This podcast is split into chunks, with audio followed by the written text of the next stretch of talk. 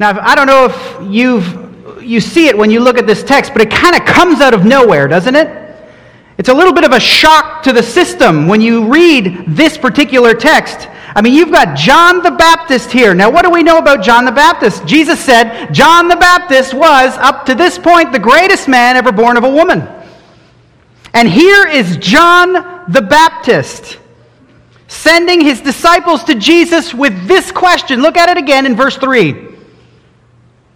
Are you the one who is to come, or shall we look for another? Now, what kind of question is that? This is the same John who leaped in his mother's womb when Mary came to visit her. This is the same John who openly announced to everyone around him in the Gospel of John, chapter 1, that Jesus, this Jesus, is the Lamb of God who takes away the sin of the world.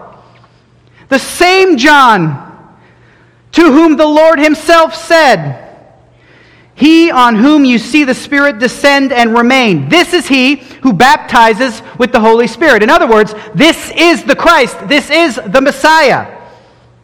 This is the same John who made it clear in John 1:32, I have seen and bore witness that this Jesus is the Son of God.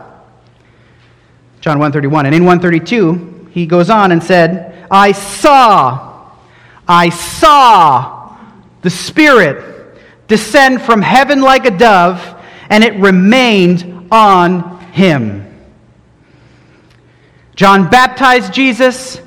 John even encouraged some of his own disciples to leave him and go and walk with Jesus. Andrew being one of the being one of them. Andrew, Peter's brother. And yet, and yet, even with all of this, John the Baptist, on this occasion, sent some of his disciples to Jesus to ask him this rather stunning question Are you the one who is to come, or shall we look for another? Why? Why did John send his disciples to Jesus with this question? Well, it all boils down to one word a word we tend to shy away from a little bit. A dirty little five letter word doubt. John the Baptist, the man who Jesus referred to again as the greatest man ever born of a woman up to that point, this man, John the Baptist, suffered at this moment in his life, at this period in his life, with doubt. And Jude, writing to those who are called, beloved in God the Father, and kept for Jesus Christ, in Jude verse 1, in other words, writing to fellow believers, exhorted those to whom he wrote, and exhorted by extension us as well, to, in Jude verse 22, have mercy on those who doubt. Have mercy on those who doubt. Now, I want to be clear about what we are talking about here. We are not talking about full on unbelief in Jesus. We're not talking about rejection of the Lord or a full on walking away from your profession of faith. That's just patent unbelief. Both are terrible sins. That is a terrible sin, and Scripture speaks to it in the clearest and most terrifying of terms. For those who once professed faith in Jesus and later abandon or disavow that faith that they professed, Jesus said in Matthew 10, Truly I say to you, it will be more bearable on the day of judgment for the land of Sodom and for Gomorrah than it will be for you. And the writer of the letter to the Hebrews also makes it clear in chapter 10 that my righteous one shall live by faith, and if he shrinks back, meaning if he abandons his profession, my soul has no pleasure in him. And therefore, the writer of the Hebrews exhorts his readers, saying this but we are not of those who shrink back and are destroyed, but of those who have faith and preserve their souls. So, de- or, uh, unbelief in this context here is un- rejection and rebellion and walking away from your profession of faith. But doubt, doubt is different. As John the Baptist and many other faithful believers throughout Scripture and into Christian history have wrestled with this subject. Doubt is not disbelieving Jesus. Doubt is from a perspective of faith, like, I believe, I believe in Jesus, but I have all of these questions that I can't seem to figure out. I have all of these questions that I can't understand the answers to. I lack certainty in so many areas of faith, and I don't know how to figure them out. It's not a lack of faith, it's a time of uncertainty. It is a time of weak faith. You see, faith is complete trust in and confidence in someone or something. So when you doubt, that means you are losing a little bit of that confidence and losing some of that trust in someone or something. And the doubt expressed by John here is one of a man struggling through uncertainties in his own faith. Because he is one who is now languishing in one of Herod's brutal prison cells and he hears some, some news about the deeds of Jesus Christ that don't quite line up with his expectations for Messiah. And so he has some questions and some uncertainties and some doubts that he needs some answers to and clarification of. And if you look, as Jude exhorted believers to have mercy on those who doubt, what was Jude doing? He was simply looking back to the great model of mercy, Jesus Christ, and showing us what Jesus did with those who doubted. Jesus exhibited mercy on John here in, John one of, in one of John's weaker moments, when John lacked certainty. Can you identify with John? Can you identify with the doubter that Jude is referring to here? Do you ever, in your life as a believer, in your life as a Christian, wrestle with periods and with seasons of doubt and uncertainty in your belief? Are you one with all sorts of questions and all sorts of quandaries for which you have no answer? Are you one who's desperate to find greater insight into some of the difficulties that you are experiencing in your faith? Well, that is you. If that is you, this is who the text refers to this morning. Doubt in this context refers to those who are asking the tough questions and voicing out loud their uncertainties and their difficulties with this faith that they profess. And I'll tell you, as you go through these seasons and as you go through these periods, it can lead to great discouragement in your life. It can lead to great despair in your life. As you question your own faith, you question your own salvation, and you do so, however, from the perspective as one who, in weak faith, still has some belief. It's like the plea of the desperate father in Mark chapter 9, right? Urgent in his appeal to see his son healed, he goes up to Jesus and he cries out, I believe, help my unbelief. And that's the doubt we are exploring this morning. It's the one that by faith arising from faith, even if and when that faith is shaken, that seeks answers, that seeks clarity, that seeks deeper understanding about the things that are troubling us. It's about rattling the cages of our faith in Jesus to get the answers to fall out of those cages. And you might be asking all sorts of questions this morning. I can't get to them all. But you may have a whole bunch of dilemmas going on in your mind that are causing you despair and doubt. It might be that you have questions this morning about personal suffering in your own life, things that you're enduring, or traumas that you've been subjected to in the past. You might wonder how is it that a supposedly loving God would either allow or permit or actively put me through such difficult and tragic circumstances?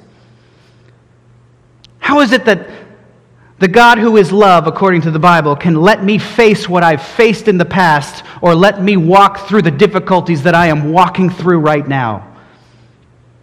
We're only human we can only take so much. What is God doing in my life and why? I want answers. I need answers. I believe. Help my unbelief.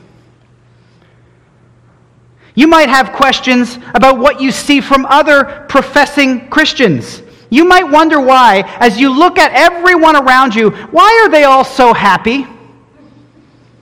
Why do they all seem so put together while you are an absolute train wreck? Emotionally, physically, mentally, spiritually. You wa- might wonder why everyone around you seems so stable, but you are barely holding on. What does that say about my faith, you might ask? And you begin to doubt your own faith in the Lord. What does that say about God's love or lack of love for me? I need answers. Help my unbelief. You might wonder why it is that you don't feel God in your life. Why you don't feel God in your heart. You don't possess any sort of emotional connection to Him. And so your Bible reading and your Christian life and your obedience just seem like one long and lonely season of rituals. Sure, I read my Bible, but I don't feel God.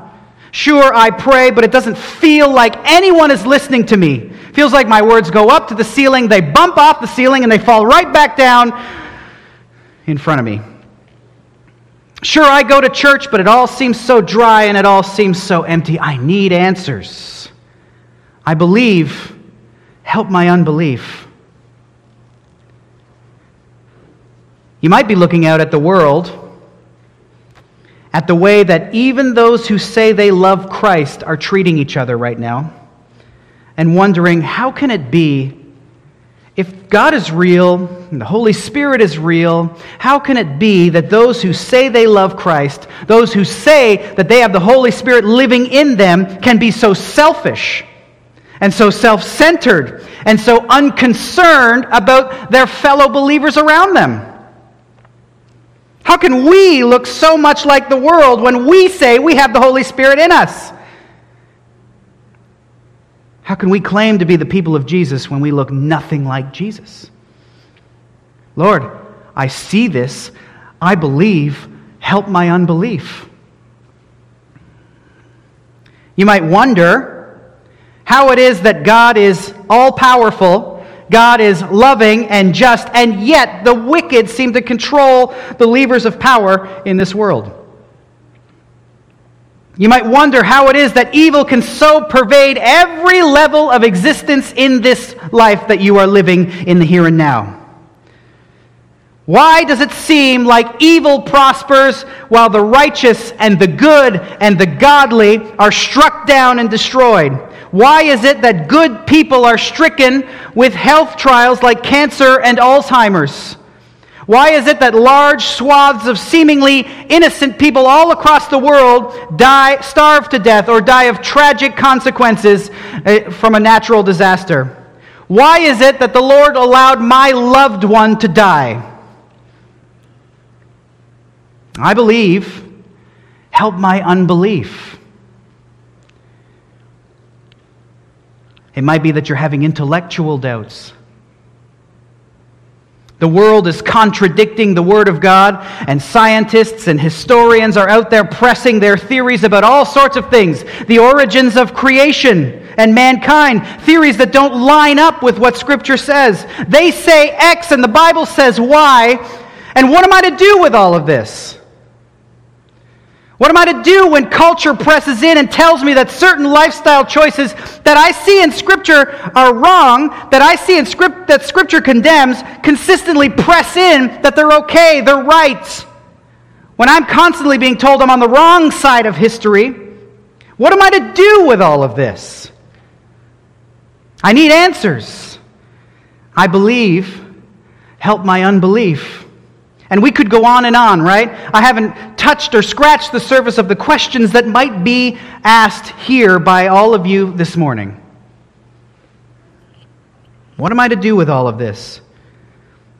And if this is you, if you are one who bears this heavy weight of doubt in your life from time to time, from season to season, if you are one who is bearing this heavy weight of doubt even right now, I want you to know something. You're not alone. You are not alone. A few years back, the Barna Research Group did a survey on this very subject of doubt, and they went and asked professing believers if they ever grapple with fits and seasons of doubt. And a whopping 66% of believers who profess faith in Jesus Christ said, Yes, I struggle with seasons and periods of doubt. And I would suggest to you that the other 34%, they're just lying. Scripture also records a number of people. So if you're sitting here thinking, it's just me, Scripture records a number of people who endured periods of doubt, who were struck with moments and intervals of doubt. And while we might find, while we might, as we read John the Baptist's doubt here and discouragement, we might find it a little startling because we are prone to hide our doubts and conceal our doubts and not talk to anyone about our doubts. For the Jews to whom Matthew wrote, they understood that John was simply experiencing the same difficulties that every one of God's prophets have faced in the history of in salvation history. I don't know if you see it, but in the Psalms, David, we've been doing the Psalms for uh, our Wednesday groups, and over and over and over and over again, you can see in David's Psalms that he begins his Psalms with a period of uncertainty. Lord, are you going to help me or not? Are you going to answer my prayers or not? Are you going to hear my cries or not? And about halfway through, something happens, something occurs, and David gets some sort of joy in the Lord. He gets some sort of answer. Right? Psalm 143, you can see it. Psalm 143, verse 1, David said, Hear my prayer, O Lord. Give ear to my pleas for mercy. In your faithfulness, answer me in your righteousness. Enter not into judgment with your servant, for no one living is righteous before you. The enemy has pursued my soul. He has crushed my life to the ground. He has made me sit in darkness like those long dead. And listen to this. Therefore, my spirit faints within me. My heart within me is appalled. David is uh, experiencing a deep, a season of deep uncertainty. Answer me quickly, Lord. My spirit fails. Hide not your face from me, lest I be like those who go down into the pit. David endured many seasons like this. Moses endured seasons like this. Abraham endured seasons like this. The disciples of Jesus Christ endured seasons like this. One of the ones that impacts me most is Jeremiah. Jeremiah was struck with such a level of doubt and uncertainty that he said one of the most shocking things to the Lord in all of Scripture. You see, in the beginning of Jeremiah's prophecy, the Lord said to him, See, I have set you this day over nations and over kingdoms to pluck up and to break down, to destroy and to overthrow, to build and to plant. Jeremiah 1:10. Now if you're Jeremiah, what are you thinking? You have an expectation as to what that means. The Lord is with me. I am going to see nations fall down by my side and Israel will be brought high. But instead, the very opposite thing that Jeremiah expected to occur came to pass. And the nation that was overthrown, the nation that was broke down, was Jeremiah's very own nation. And so Jeremiah in chapter 20, verse 7, looked up to the Lord and said this O Lord, you have deceived me. O Lord, you have deceived me. Can you imagine that level of doubt and uncertainty where you can say, You have deceived me, Lord? And I was deceived. You are stronger than I, and you have prevailed. I have become a laughing stock all the day. Everyone mocks me. And it's not just Jeremiah, it's not just Abraham and David and the disciples, but Elijah as well. You remember Elijah's story. One of the greatest and most courageous prophets of the Lord to the wicked and rebellious nation of Israel after proving that the Lord of Israel is truly God, after cleansing Israel of the prophets of Baal. He found himself on the receiving end of threats from that wicked and evil queen Jezebel. And this same Elijah, who one minute stood boldly and powerfully for the Lord, was at the next minute doubting God's care, doubting God's protection, as he fled to a cave and asked the Lord to just take his life already. In 1 Kings chapter 19, it is enough, O Lord, take away my life. And he continued in his doubt of the Lord's power to sustain his prophets and to sustain his people in 1 Kings 19:10 saying this because he, he believed he was the only righteous person left. God, you did not have the power to sustain your righteous people. And he said, I have been very jealous for the Lord of hosts. For the people of Israel have forsaken your covenant, thrown down your altars, and killed your prophets with the sword, and I, even I only, am left and they even seek my life to take it away. However, the Lord would soon reveal to Elijah that his doubts were in fact incorrect, because the Lord had, in his sovereign power, sustained 7,000 people in Israel that were his own people. He says in 1 Kings 19:8, the Lord said, "All the knees that have not bowed to Baal and every mouth that has not kissed him, I have sustained them." So sometimes what we expect from the Lord is not how the Lord works, and that leads to doubting. And in just a few chapters uh, in Matthew, we'll look at it, I don't know, sometime in the future.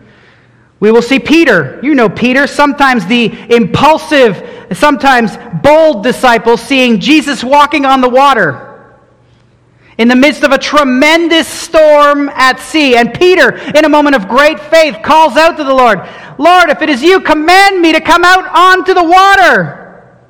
And as Peter walked out on the water towards the Lord, as Jesus himself stood firmly atop of the water, Peter felt the wind whipping around and he saw the waves crashing down, and his faith dissipated. His faith shrunk. And he, began, he grew uncertain and he began to sink and cried out, Lord, save me. And Jesus reached out his hand, took hold of Peter, and said, Oh, you of little faith, why did you doubt? Do you see it? Doubt, little faith. Not no faith. Peter sunk in the water, but Jesus didn't say he was an unbeliever. He said, You have little faith. And what's interesting about this narrative is that where is Jesus at this moment? He hasn't moved, he hasn't sunk. He hasn't, nothing's happened to him. He is still standing there on the top of the water, rock solid, and yet Peter lacked certainty in him. If it can happen to Peter, and John the Baptist, and Elijah, and Jeremiah, and Moses, and Abraham, it can happen to you. It can happen to me. Jesus had mercy on those who doubted. And if that's you this morning, if you're stuck in a season of doubt, I want you to know that Jesus, in the same way he did for Peter, has a storehouse of mercy for you. And it's not just in Scripture, but it's also throughout history. And I'm just going to choose one man, one man that I respect immensely, one of the most respected figures in Christian history, uh, the great preacher Charles Spurgeon. He said this in one of his sermons entitled Desire of the Soul in Spiritual Darkness. Quote, I think when a man says, I never doubt, it's quite time for us to doubt him. It's quite time for us to begin to say, Ah, you poor soul, I'm afraid you are not on the road at all. For if you were, you would see so many things in yourself and so much glory in Christ, more than you deserve, that you would be so much ashamed of yourself as if to even say it's too good to be true. The idea here being that this, this, this doubt that Charles Spurgeon is talking about here is doubt in your own salvation. Right? And we go through those seasons, right? Am I really saved? And he says, if somebody comes to him and says, I never doubt my salvation, he said, it's time for us to doubt him because the more you know yourself, and the wickedness in your own heart, the more you know the glories of your Savior, it leads you to the place where you might say to yourself, It's just too good to be true. And here's the reality it is. But at the same time, it is true. Many of us will doubt because we know ourselves well, and because we know that Christ is great, and wonder how he could ever love someone like me. And this is something that Spurgeon candidly revealed to those around him about his own spiritual life when he said, and I quote again, I must confess here with sorrow that I have seasons of despondency and depression of spirit, which I trust and hope that none of you are called to suffer. And at such times I have doubted my interest, meaning my share or my inheritance in Christ. I've doubted my calling, my election, my perseverance, my Savior's blood, and my Father's love. Spurgeon's doubt consisted of, of his uncertainty of God, God's love for him and doubting his own salvation at times. Now, that's a doubt that I think many of us can, can relate to. And again, preaching from Psalm 69:14, which says, "Deliver me from sinking in the mire; let me be delivered from my enemies and from the deep waters." Spurgeon said in a rather self-reflective word, listen to this. Some of us have preached, and I quote, "Some of us have preached the word for years and have been the means of working faith in others." And of establishing, establishing them in the knowledge of the fundamental doctrines of the Bible and have nevertheless been the subjects of the most fearful and violent doubts as to the truth of the very gospel we have preached. Now, I quote Spurgeon here because he is such a towering and respected figure in Christian history, because his sermons are still quoted and admired by people today. And if all these men in the Bible and all these men throughout Christian history can be experiencing such doubts, where did we ever get this idea that Christians have it all together and they can never talk about it. Spurgeon is remembered as the Prince of Preachers, a man who fought numerous battles on many fronts for the purity of the gospel. And here he is, speaking openly in his books and in his sermons and in his lectures about the fits of doubt that he himself fought. But oh, how times have changed, right? For some reason, in our own day, doubts and difficulties in our faith have become some sort of taboo subject. They're, it's kind of off limits to talk about it.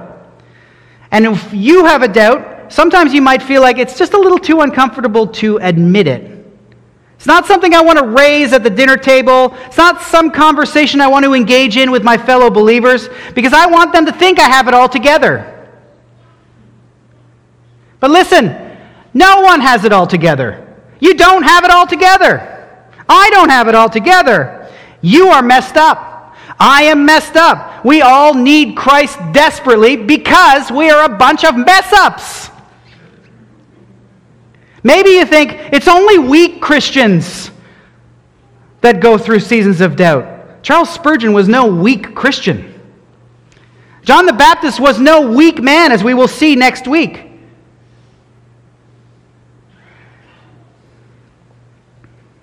Doubt has plagued and gnawed at the big dogs of faith as well. You see, this idea of people having it all together in our day, this has been growing exponentially over the last little while because of that. And you know, I always say it that stinking scourge in human communication, which is social media. It's a part of the social media age. Sometimes I watch videos on YouTube where they show what the actual picture someone took is, and then how they filtered it and, and changed it all so that they look way better than what it was. It's not reality. In the world where we select the right pictures, in the world where we fudge and shape everything around so that we put our best pictures forward, in a world where we make up stories and we tell outright lies so that we can look good, and in a world where everything that everyone else posts on Facebook makes them look like they have it all together, what hope is there for us? Who know ourselves well enough to know that we don't have it all together. Sometimes you might think, yeah, I'm the only one who has these doubts. And then you become accustomed to battling through them on your own, to suppressing them. And this is one of the consistent lines I hear as I read story upon story this week of people who have decided to walk away from the faith altogether. The repeated refrain that stretched through every one of those stories was the feeling of, I just wasn't allowed to speak about my doubts. I wasn't allowed to answer, ask the questions that I have been pondering. Now, listen what a successful tactic this has been for the enemy. To make you think that your doubts and your questions have no place, like you are the only one who is dealing with them. Spoiler alert, you're not. That you must keep everything quiet.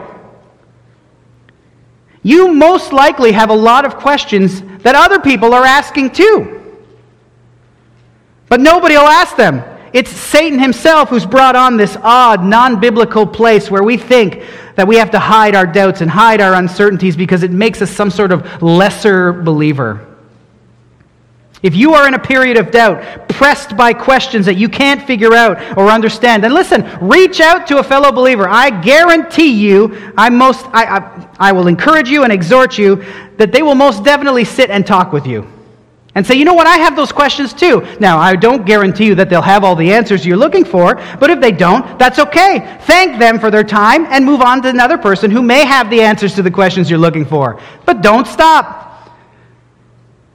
Don't believe the lie that you aren't supposed to express your doubts because it's when you suppress them and start thinking that the church somehow discourages me from the search for truth that leads to more doubt and more discouragement and despair.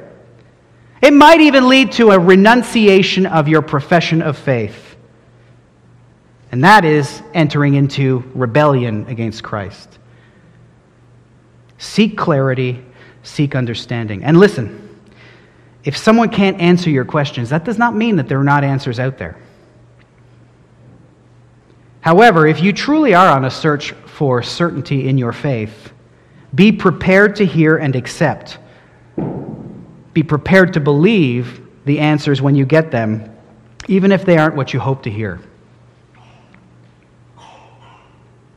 One theologian said this Doubting God is painful and frightening because we think we are leaving God behind.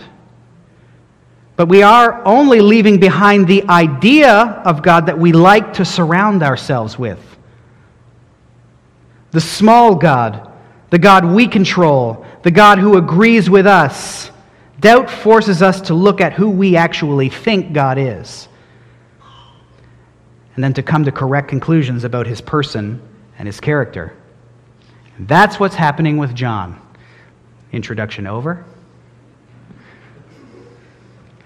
That's what's happening to John. Let's focus a little bit on John the Baptist. He is one whose doubts arose from a mistaken assumption about who Christ is. After Jesus had just finished setting down the authoritative instructions to his disciples in uh, chapter 10, he sent them out. The text doesn't actually say it in, uh, in, our, in this morning. It doesn't say that he actually sent them out, but we can uh, surmise that Jesus sent out the disciples, and then he went on a, a preaching um, circuit himself. You read that in verse 1. When Jesus finished instructing his 12 disciples, he went on from there to teach and preach in their cities. So Jesus went on, and the idea being that we can assume that the disciples went in the opposite direction in obedience. And as Jesus went about preaching and teaching, we are told in, in verse 2 that John heard in prison about the deeds of Christ. You see that? John heard in prison about the deeds of Christ. Now, that's an important detail. I want you to notice when the questions of doubt for John arose. They arose when he heard about the deeds of Christ while he was in prison. Now, a few things to note. This is John, the preacher who lived in the wilderness. He lived in the wilderness his whole life, moving about as he willed, preaching the good news to everyone he could, breathing in and enjoying the fresh outdoor air, sleeping every night, under the starlit eastern sky, and now here he is arrested by that cruel, weak minded puppet king Herod. And now, instead of the freedom that he's always enjoyed for his whole life, he languishes in some dark and dank and moist and humid, most likely rat infested dungeon cell in Herod's palace compound. And from that cell, he hears about what Jesus is doing. He hears about the deeds of Jesus. Now, what are the deeds of Jesus that John hears about? Jesus is eating and drinking with tax collectors and sinners. Jesus is expressing disregard for expected religious practices that John hopes that his disciples might do as well. Fasting, for example. Jesus actually seemed quite gracious in, in, as he's going about and ministering to the peoples. Now, we, uh, from our perspective, we know this. We've been told about the grace of our Lord Jesus, and it's something we thoroughly appreciate. But for John, this is not what John had expected. This is not what the majority of those who had eagerly awaited Messiah expected. And you can hear it in John's preaching, can't you? Listen to, listen to what John had preached earlier on in the book of Matthew. You brood of vipers, who warned you to flee from the wrath to come. Or, even now the axe is laid to the root of the trees, and every tree that does not bear good fruit is cut down and thrown into the fire. And, I baptize you with water for repentance, but he who is coming after me is mightier than I, whose sandals I am not worthy to carry. He will baptize you with the Holy Spirit and fire. His winnowing fork is in his hand, and he will clear his threshing floor and gather his wheat into the barn, but the chaff he will burn with an unquenchable fire. Can you, from those texts, get a sense of what John was expecting from Jesus? An immediate judgment of the wicked. John had been preaching about the fiery retribution that would fall upon the wicked at the arrival of Messiah. And now that Jesus has arrived and John has borne witness to him, John believed that the time is at hand. It's time for the faithful to be rewarded and the evildoers to be punished. John and the Jewish peoples were waiting for Messiah to arrive and to clear out the Roman pagans who had ruled over them for far too long. They were waiting for Messiah who would set up shop as king over them and rule over a free and prosperous and liberated Israel. They were waiting for a Messiah who would fulfill what was spoken in Psalm 2, a Messiah who would rule all the nations of the world from Israel with a rod of iron. And yet, the report that John gets in prison is nothing like that. And the deeds of Christ do not seem to line up with his expectations at all. Jesus had not worked against or agitated for the overthrow of the Roman government. He hadn't judged corruption and rebellion amongst the religious elites. And everywhere you looked, you still saw injustice and corruption and wickedness reigning supreme. If you think about it, really, aside from Jesus healing a few people in the backwoods of Galilee and preaching a sermon, nothing has really changed. This was not supposed to be the case.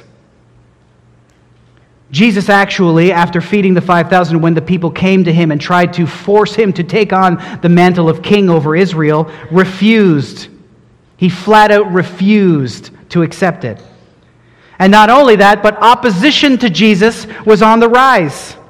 The religious leaders in chapter 9 even went so far as to call Jesus a blasphemer and criticized him for eating and drinking with tax collectors and sinners. And during this time, John remains in prison. Israel was supposed, in John's mind, Israel's supposed to love the Messiah when he came. They're supposed to line up behind him, and everything is supposed to be set right. And John is one of the righteous ones who ought to be rewarded at the coming of Messiah, and yet here he is sitting in a prison cell. And all of this shakes John's confidence. All of this causes John to doubt the certainty of the identity of Christ. If I am the one who is to go before Messiah and announce his appearing, and you are that Messiah, then why am I in prison? And here's the thing John wasn't necessarily wrong in his expectation or in his preaching, but his information was incomplete. He lacked all of the information. And so, like we do at times, John required some reassurance. John required some clarity about everything he was experiencing because it all ran so contrary to his expectations. See, the information that John wasn't clear about is this the Messiah will come to earth twice. The Messiah will come to earth twice. Once to seek and save the lost, and then again at a later point, one that we are today still awaiting to establish his millennial kingdom. And it is then, at this second coming, that John the Baptist, everything John the Baptist had been expecting, will come to pass. You see, in essence, John was mixing up the comings of Christ. The Apostle John tells us in the Gospel why Jesus came the first time. In John chapter 3, verse 17, he said this God did not send his Son into the world to condemn the world, but in order that the world might be saved through him. Whoever believes in him is not condemned, but whoever does believe is condemned already because he has not believed in the name of the only Son of God. So you see, God the Father didn't send Jesus the first time into the world to condemn the world because the world already stood, already stands condemned. God sent his Son into the world so that he might announce and proclaim to the world both the problem and the solution to the problem. Believe in Him. Turn to Him in faith. Jesus came this first time to live the perfect life that we all require if we are going to be acceptable to God. He came to die the atoning death that we require for our sin to be dealt with justly. And by turning to Jesus in faith, his perfect righteousness, secured by his sinless life, is applied to your account while your sin is taken upon his shoulders, where he paid the penalty for it at the cross. At this first coming, God gave his only Son that whoever believes in him should not perish, but instead have eternal life. But John, wasting away in prison, was not expecting any of that. He had assumed that when Messiah arrived, he would initiate the program immediately of judging sin, not dying to pay its penalty. John assumed that the Messiah would immediately usher in this earthly kingdom of peace and prosperity and liberty to Israel. But the popular expectations of and for Messiah's arrival turned out to be as confused as the timing. There is, to be sure, a day coming when Jesus will return and he will fulfill the words of Psalm 2. The nations will be his heritage, the ends of the earth will be his possession. He shall break them with a rod of iron and dash them in pieces like a potter's vessel. Because all of this confusion in John's mind, however, he sent word to Jesus asking, Are you the one who is to come, or shall we look for another? And John asked this question as his life of service to the Lord and his unfulfilled expectations of Messiah looms large for him while he sits in prison. And Jesus is our most gracious and merciful Lord. Listen, look at how Jesus responded to Jesus or to John. He didn't chide John. He didn't call everyone, "Hey, everybody, get a, get a load of the old doubting Baptist over here." Jesus answered the question. And as we will see next week, he proceeded to speak very highly of John. And so Jesus ordered John's disciples to go back and tell him what they hear and see. Look at verse 5 again. Go and tell John what you hear and see. The blind receive their sight, the lame walk, the lepers are cleansed, the deaf hear, the dead are raised up, and the poor have good news preached to them. So Jesus sets before the disciples here messianic signs that are drawn from a number of places in Isaiah. I, Isaiah 26, verse 19, for example, we read this Your dead shall live, their bodies shall rise. You who dwell in the dust, awake and sing for joy.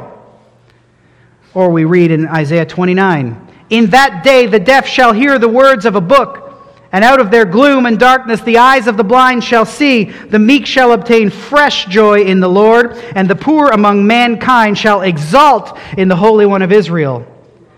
And also, chapter 35. Then the eyes of the blind shall be opened, and the ears of the deaf unstopped. Then shall the lame man de- leap like a deer, and the tongue of the mute sing for joy. Now, right after all of these verses jesus tells these verses tells john these things because john was focusing on the verses after these things to the exclusion or at the expense of these things you see right after these prophetic words of joy that we read in isaiah there comes prophetic words of judgment so for example in isaiah 26 19 which we just read the very next verses, 20 and 21, say this Come, my people, enter your chambers, shut your doors behind you, hide yourselves for a little while until the fury has passed by. For behold, the Lord is coming out from his place to punish the inhabitants of the earth for their iniquity, and the earth will disclose the blood shed on it and will no more cover its slain. John focused on that part, which is why Jesus had to remind him of the other section. In Isaiah 29, 18, and 19, when we read that the deaf will hear and the blind will see, the very next verse says this the ruthless shall come to nothing, and the scoffer cease, and all who do evil shall be cut off. See, these were the words of vengeance that John was focused on. And so Jesus tells John here there are other signs to Messiah's arrival also. Blind receiving their sight, lame walking, lepers being cleansed, deaf hearing, dead raised up, the poor in spirit hearing the good news preached to them. John, these are the times of Messiah. It might not be what you were expecting, but that's because you weren't looking at all of the information. And John, Jesus made it clear also when, it came, when he came to Nazareth in Luke chapter 4. As was his custom, he went to the synagogue uh, on the Sabbath day and he stood up to read the scroll of Isaiah. And he unrolled the scroll to the place where Isaiah chapter 61 is. And he read it. And this is what it says the Spirit of the Lord is upon me because he has anointed me to preach the good news to the poor. He has sent me to proclaim liberty to the captives and recovering the, of sight to the blind, and to set at liberty those who were oppressed, and to proclaim the year of the Lord's favor. And after reading that snippet of Isaiah, Jesus folded up the scroll, rolled up the scroll, and said, in the hearing of everyone, Today this scripture has been fulfilled in your hearing. Now it's very important to note where Jesus ended there. As he read Isaiah 61, when he rolled up the scroll and said, Today this scripture has been fulfilled, the very next line in that text is, And the day of the vengeance of our God. Jesus had not come at his first coming to proclaim the day of vengeance. That day is still to come. But John had assumed that in Christ the day of vengeance had arrived. And Jesus clarifies for him no, it has not. This is the year where we proclaim the Lord's favor. Jesus came to proclaim the good news, to tell the world that God so loves the world. And Isaiah 61 also forms the backdrop for the words that Jesus sent back to John. And pay close attention again to where Jesus ends his statement. He says, Jesus came to bring good news to the poor in spirit, or as he said to John, eh, the poor have good news preached to them. That phrase comes right out of Isaiah 61. And the very next phrase in Isaiah 61, when he sends the message back to John, is this uh, to proclaim liberty to the captives and the opening of the prison to those who are bound. Jesus sends the messengers of John back to John with the good news is being proclaimed to the poor, but doesn't tell him the next line, which is the opening of the prison to those who are bound. In other words, Jesus tells John, The day of the Lord's vengeance has not arrived, John. And you, my righteous servant, will remain in prison because of your service to and faith in the Lord. And I want you to know, John, that this is all part of the plan. The promise of opening the prison to those who are bound, this will occur in the future at the second coming, along with the judgment of the wicked, the dealing with evildoers, and the cutting off of the rebellious. And note, that after Jesus, the disciples of John bring this message back to him, we don't hear any more from John. The words of Christ seem to have been enough to satisfy him. Now, if a man of John's stature can suffer doubts, bouts of doubt under the pressures he faced in the light of unfulfilled expectation, who's to say that we will not also? You might think that you're strong. You might think, I am a rock. Nothing can get to me. But know this water, water, if it drips on a rock long enough, will shatter that rock to pieces. And you and I live in a world of relentless dripping. And we can experience breaking points in our own lives as well. And when that comes, learn from John the Baptist. John the Baptist didn't hide anything, he had a question and he asked it plainly. Jesus, things aren't lining up for me here. I'm expecting judgment and recompense and the cutting off of evildoers, and you are gracious, merciful, and eating with tax collectors and sinners. What gives? That was John's question, but what's yours? Whatever it is, don't be ashamed to search for answers, to ask around, to find people, books, authors, scriptures, not Google. Whatever it is you need to help you in your time of uncertainty, don't let your seasons of doubt cause you to be offended by Jesus. That's what Jesus said next, right? In verse 6 Blessed is the one who is not offended by me. Meaning, blessed is the one who is not appalled by, or disgusted by, or revolted by me. Blessed is the one who is not stumbling over me as I am. If there is going to be any rebuke to John, this is, this is the by Jesus, this is the extent of it. John, don't be swayed by the world's rejection of Messiah. Don't stumble or get offended by the aspects of my work and my person that don't align with or fit into your preconceptions. And to each of you wondering about Jesus and asking any number of questions about him, my encouragement to you is to remain faithful to him no matter what comes in your seasons of doubt and in your seasons of uncertainty, when things aren't going as expected. And if, it, if and when it turns out that something you believe or something you practice is condemned as sinful by Jesus, or when your hearts conflict with the clear pr- teachings of God's Word, or when you don't have all of the answers that you're looking for, cling to Jesus. Cry out to Him and say, I believe, help my unbelief. Look to your fellow brothers and sisters in the Lord and ask. And if you find yourself in prison, for example, like John, stay faithful, because even in our doubts, Jesus is Lord. Even in our doubts, Jesus is the Christ. Even in our doubts, Jesus is Savior. And so, in closing, the great Anglican minister J.C. Ryle encouraged his flock with these words Doubting does not prove that a man has no faith, but only that his faith is small. And even when our faith is small, our Lord is ready to help us. Father, we thank you and we praise you for the example of John the Baptist. I thank you and I praise you that you put and address the frailties and weaknesses of our humanity in Scripture. That you let us know that even the best of us are simply just humans. And while we might think we're the only ones going through certain things, you know, Lord, and you tell us in your word that if we're going through something, if we know our own hearts well enough, we know everybody's hearts. Because we're all very similar. So, Lord, I pray right now for people who are struggling with doubt. And I pray that you would give them courage to speak those doubts, a doggedness to search for answers, to ask anyone they can, to look at anything they can to get what they need. And I pray that when the answers come, that those, answers, even if they don't like them, they would appreciate them and accept them and cling to you.